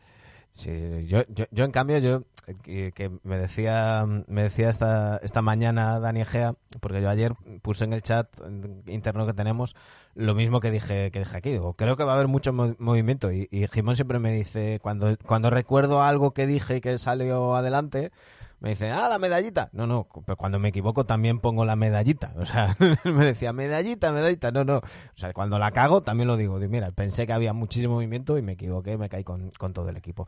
Y aquí estamos repasando el, el draft en un programa que iba a ser breve de 20-30 minutos y ya llevamos hora y 20. o sea que menos mal que no nos planteamos hacerlo de una hora de primeras. Yo, yo mi, mi plan era las eh, 10, 10 y algo salir a correr, pues no voy, aún no. En fin, venga, vamos a darle brío porque es que... Sí, si sí, no, te- te- tenemos, tenemos que, yo, yo tengo que, que- que cerrar tan, también. Eh, vamos a, a- a terminar con los lottery picks y luego me, me dices si te, si te sí, llama, sí. si te llama la atención alguno en, particular. En el, en el puesto número 13, los Charlotte Hornets eh, se han hecho eh, a través de, o sea, traspasado a los Pistons lo que lo que hablábamos, ¿no? De, los Pistons, esas buenas elecciones.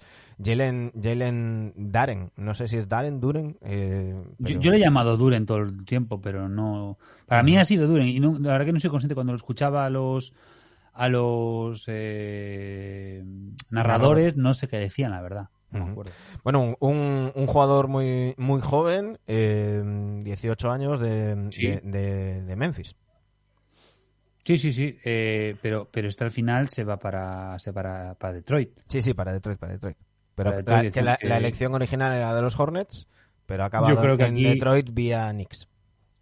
Yo creo que es un para por sí, es decir, para por si no sale el, movimiento con Ayton, u otro pivot importante, pero porque si no, pues tienes ahí lo tienes como pivot y es un pivot muy bueno, es el mejor, es el mejor pivot de este draft. Entonces, para mí es perfecto y, es muy buen defensor y puede pegar muy bien. Lo que pasa que, claro, yo creo que eh, una de dos, o va a ser un suplente o va a ser traspasado.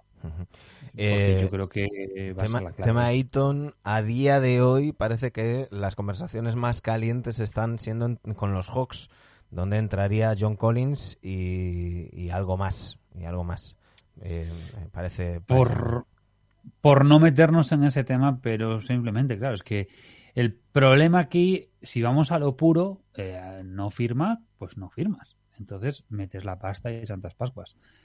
Lo que pasa es que harán un sing and trade. Y claro, un sing and trade a Sans le interesa lo que te pueda dar, pues, por ejemplo, precisamente eh, Atlanta. Es que hay que recordar, hay que eh, recordar que DeAndre Ayton es agente libre restringido. Es decir, la carta que, jugó Sarver, mm, y esto eh, es irnos un poco off topic, como dices, de, lo que estábamos comentando del, draft, pero creo que merece la pena eh, mencionarlo, porque eh, a base de la, o sea, a partir de la tontería que dijo Brian Windhorst de que si a los Warriors había que ganar no solamente a los jugadores, sino a la chequera y, demás, cuando tú eres dueño de una franquicia de NBA, mm, eres dueño para intentar hacerla ganar eh, y, para eso te tienes que gastar pasta, porque si te, si te gastas pasta, ganas pasta. Eso es así. Eh, los, dueños que suelen ser rácanos, mm, pues no suelen tener eh, resultados, resultados deportivos. En este caso, Robert Sarver, que veremos a ver cuánto tiempo sigue siendo dueño de los Suns, que, que, el otro día hubo un movimiento muy, muy sospechoso porque eh, nombraron vicepresidenta a una, a, una mujer eh, y lo anunciaron como diciendo la mujer de, más alto rango en la NBA. Eh, uy, curiosamente cuando te están acusando de machista, de discriminador, cuando ha dimitido una directiva acusándote de esto, suena, suena todo muy a, pink washing, ¿no? Pero a lo que iba, eh, Sarver siempre ha sido de la cofradía de la Virgen del Puño y, como este verano no hay muchos equipos con, margen, con espacio salarial, eh, y esos equipos que tienen espacio salarial no son contenders ni mucho menos, Sarver se la jugó a decir, bueno, pues, pues sal al mercado a ver qué te ofrecen y, te voy a intentar renovar por menos del, máximo. Eh, eso ha convertido a DeAndre Ayton en agente libre restringido. Mm, con lo cual, los Suns se la jugaban a que si mm, no le ofrecían un máximo, ellos igualaban y, se lo quedaban. Finalmente sí que parece que hay, que hay equipos dispuestos a ofrecerle una, una gran cantidad y que, final, y que de esa manera, si los, si los Suns quieren obtener algo a cambio, van a tener que hacer un, un sing and trade y ahí es donde entran diferentes candidatos y ahora mismo, eh, lo decía Chris Kitchener, el hombre de Athletic en, en, Atlanta, que, están bastante avanzadas las conversaciones entre los, los Suns y los, y los Hawks para hacer un sing and trade eh, por, por DeAndre Ayton en el que estaría incluido John, John Collins. Eh, porque bueno, ya sabemos que Atlanta necesita mover algo ahí y, y, Ayton no va a seguir en los, en los Suns. Eh, vamos a, a, seguir, si te parece, Julián. Eh, cerramos el, eh, el, los, el Lottery Pick. Eh, los Lottery Pick con los con los Caps, que nos preguntaba antes em, Salas por, por ellos, que estaba muy contento con Ochai Agbaji, lo diré, Ochai Agbaji de, em, de Kansas, uno de los veteranos, por lo que veo, ya 22 años este jugador. Sí, ha hecho el ciclo completo. Eh, Mm, estos veteranos se pagan bien, aunque están muy infravalorados en la NBA actual, pero se ha visto en los últimos años que es importante, que es interesante coger estos jugadores jóvenes porque siempre te van a ser muy útiles. A mí Agbaye me encanta, Agbaye ha sido el, el most, most outstanding player del Madness, es decir, lo que sería el MVP del Madness, eh, y es un jugador bestial, es un jugador muy interesante que probablemente vaya a ser simplemente un jugador de fondo de banquillo, sí, estadísticamente, bueno, estadísticamente, eh, yendo a la historia, los MOP, los, de, los MVP del, del Madness, no, muy pocos han acabado siendo superestrellas, pero son jugadores de rol muy importantes porque suelen ser jugadores veteranos, salvo pues megaestrellas que han pasado por ahí. Eh, luego digo, cito yo un poco el tema de Utah. Eh, y puede ser muy interesante. O sea, creo que lo que se está haciendo en Caps es interesante. Si al final consiguen eso, si se liberan de Sexton o no, eh, el otro Ricky que vuelva, vas a tener fondo y veteranía. O sea, pensemos que lo bien que ha sentado Duarte, por ejemplo, el año pasado, lo bien que ha sentado otros jugadores que vienen con siendo habiendo hecho todo el ciclo completo y rinden desde el primer momento, eso es clave. A mí me gusta, ¿eh? me gusta el tema de Agbayi en Caps. Y el tema de Utah que decía, no tenían, pero eh, firmaron como undrafted a Johnny, Johnny el de UCLA, que este año no ha tenido una gran temporada, ha, sido buena, pero no ha sido muy, muy, muy buena en, el, en marzo, pero la temporada regular de Yusan a mí me ha gustado, pero es que fue el que el año pasado lideró a UCLA para meterlos en la Final Four. O sea, es un jugador, uno veterano, un jugador que te va a ser un refuerzo importante y, que te, lo puedes poner en el 2 o en el 3. A mí me gusta, me gusta mucho Yusan. Y para Utah, sin saber lo que cojones está haciendo Utah, me gusta. Eh, por cierto, que, nos pregunta por aquí mm, mucho Chili si Ife Lumber seguirán los Suns. Somos daneses y mis hijos son fans de Ife. Eh, yo lo que había leído era que sonaba mucho para Fenerbahce. No sé si, si finalmente se, se, ha cerrado o no. Estoy, estoy mirando por aquí. Em, eh, leo, por ejemplo, a Luca de Alessandro que dice que Ife Lumber es, el, es objetivo para Mónaco, Fenerbahce y Panathinaikos. Eh, pero al parecer James Jones también ha hablado de él. Eh, eh, ha dicho James Jones que tener a Ife Lumber justifica no comprar una selección de draft de este, de este año. Así que bueno, veremos, veremos mm, a ver qué, qué, pasa. De momento no hay nada, no hay nada definitivo con, con, Ife, con Ife Lumber. Eh, ¿Querías comentar algo de los jazz? Que nos preguntaba Juan Carlos Puga de... no, no, es el tema, de, el tema de Yusan, el tema de Johnny Yusan, eh, simplemente, o sea, que, es un jugador muy bueno, muy interesante, veterano también, y que puede ser muy interesante para lo que sea que estén construyendo en este caso. A mí me gusta, ¿eh? Eh, hemos repasado los, los Lottery Pick, no vamos a repasar los 58 jugadores, sí recordar que este año son 58 eh, en lugar de 60 elecciones por la sanción que tenían tanto los Chicago Bulls eh, como los Miami Heat por haber negociado, por tampering, por haber negociado antes del momento eh, permitido con, con Lonzo Ball y con Kyle Lowry respectivamente. Eh, yo añadiría, eh, por, torpes, porque eso lo hacen todos. O sea, si te han pillado, es que, eres tonto. Pero, pero bueno. Em, no sé si hay algún jugador de, desde, desde ese número 15, Mark Williams, em, de, los Hornets, hasta el número 58, Hugo Besson, de los, de los eh, traspasados a tus backs, que... Mira, a mí, por ejemplo, Mark Williams me parece ideal para Hornets. Lo que necesitan es un pivot tronco, grande, enorme. Me parece genial para ellos. AJ Griffin en Hawks no sé cómo va a encajar, pero es un jugador con muchísimo talento que se llegó a barajar para estar muchísimo más arriba, pero somos muy, muy bobos y claro, resulta que en el instituto tuvo una lesión, creo que de rodilla. Claro, desde el instituto ahora, a ver, se le ha curado. Lo que pasa es que como ha tenido una lesión, pues Ya. no vaya a ser que vaya a resucitar esa lesión. Eh, Tari Eason, uno de Pero en cambio con Sion estamos a tope, ¿eh? Con Sion estamos a tope. Claro, sí, sí, con Sion estamos a tope, vale, en fin, de verdad. Y con Michael Porter Jr. y con Sí, sí, sí, sí. y con alguno más por ahí. En fin, eh, Tari Eason, el mejor, yo creo que el mejor defensor de este draft. Lo que pasa es que va para Rockets, mal asunto. Delen Terry para Bulls me encaja porque es un, es un base más bien. Lo que pasa es que es un base inflado, porque en Arizona mm, era la tercera estrella. Entonces, eh, realmente no pintaba mucho. Lo que dijimos antes de la rabia para, para Memphis, perfecto, porque Es que con, ese nombre, con, con ese nombre ya encajas en el Grit and Grind. ¡La rabia! Sí, sí, sí, le pones la cara de Portis y ya te acojonas. Eh, lo que dije de Malaki Braham ya hablamos, ya hablamos. Me parece Nuggets, Christian Brown, me encanta porque es un tirador excelso. Me parece cojonudo. No te va a hacer el trabajo de, de, de Murray, pero me parece que para abrir la cancha es ideal brutal. Eh, Walter Kes- Kessler en, en Minnesota, bien, bien. Están, están planteando lo que pueda pasar con, con Carl Anthony Towns o no. Me parece cojonudo. Ya- Eh, de, de no Roddy, gustan, pero- de Roddy ya hablamos y te tengo que preguntar por tus backs y por este Marjon Bouchamp.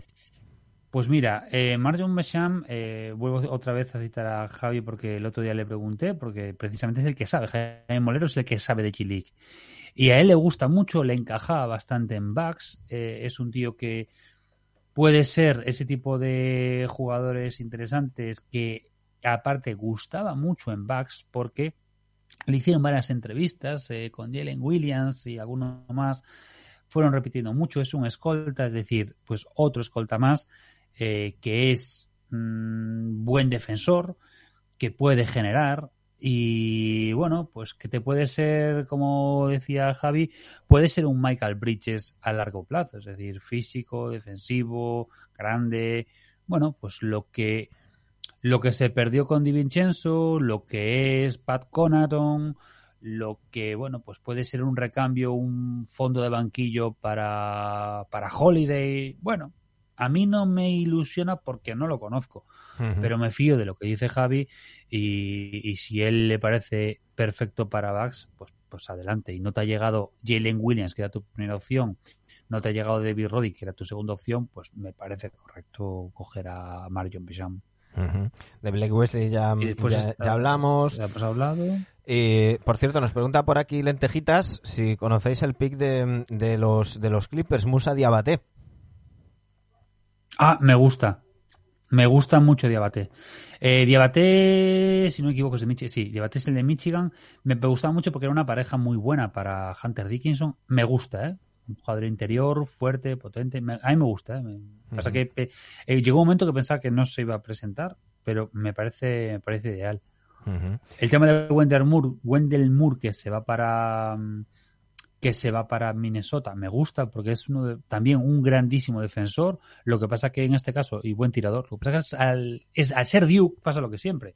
Ya. Tienes como tres tíos o cuatro tíos que tienen más talento, no que tienen más talento que tú, que tienen más foco que tú.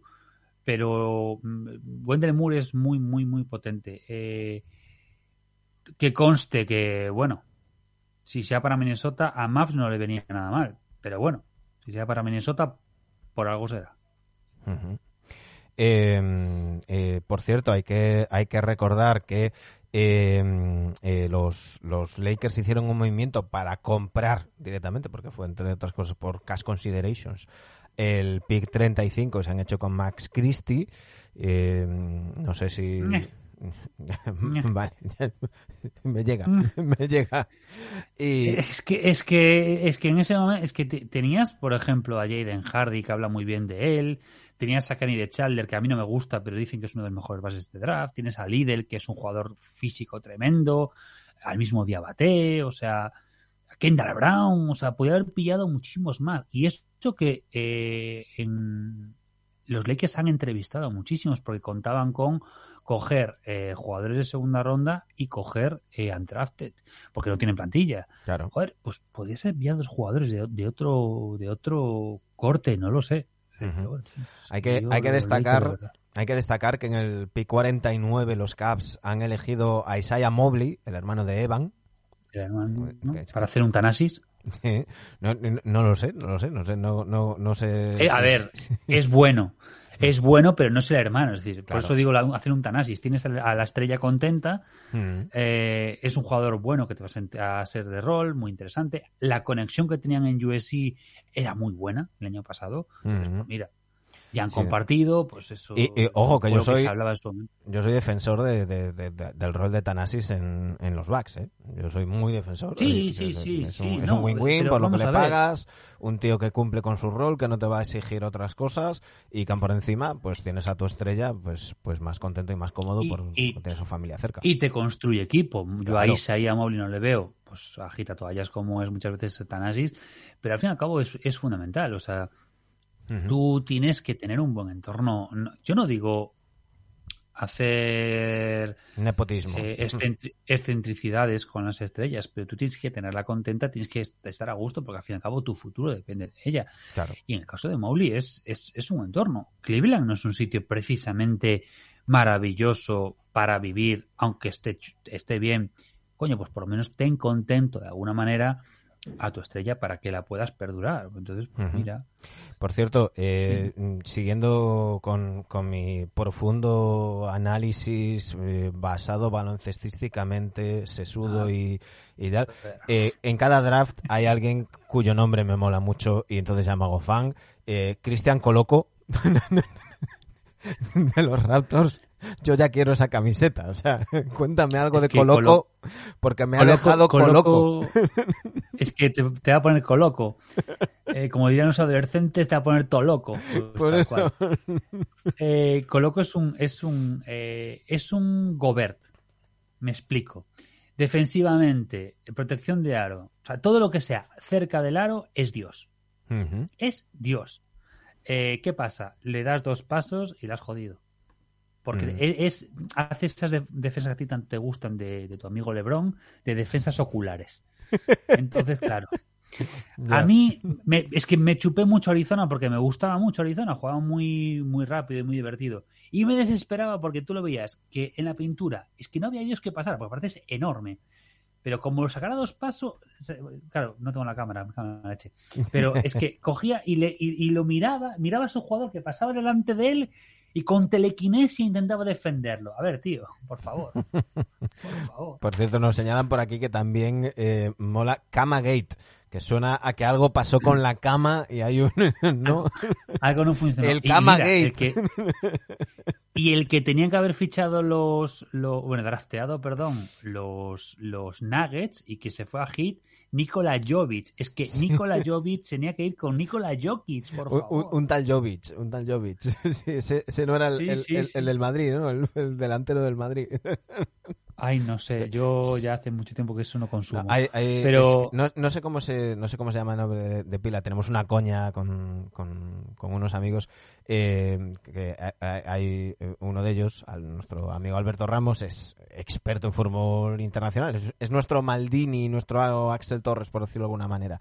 Y, mm, pues, por, por poner un ejemplo, eh, eh, y, Camavinga hace dos, tres años, él ya nos estaba diciendo, jo, si el Celta fichara a estos tíos, pues, pues hace años eh, nos habló de- eh, del Jovic, este delantero que es suplente en el Madrid, que no recuerdo, porque a mí el fútbol me da bastante igual, eh, y, y no nos acordábamos y decíamos, un tal Jovic, él decía, me cago en vuestra madre, ¿cómo que un tal Jovic? Este tío es la hostia, tal.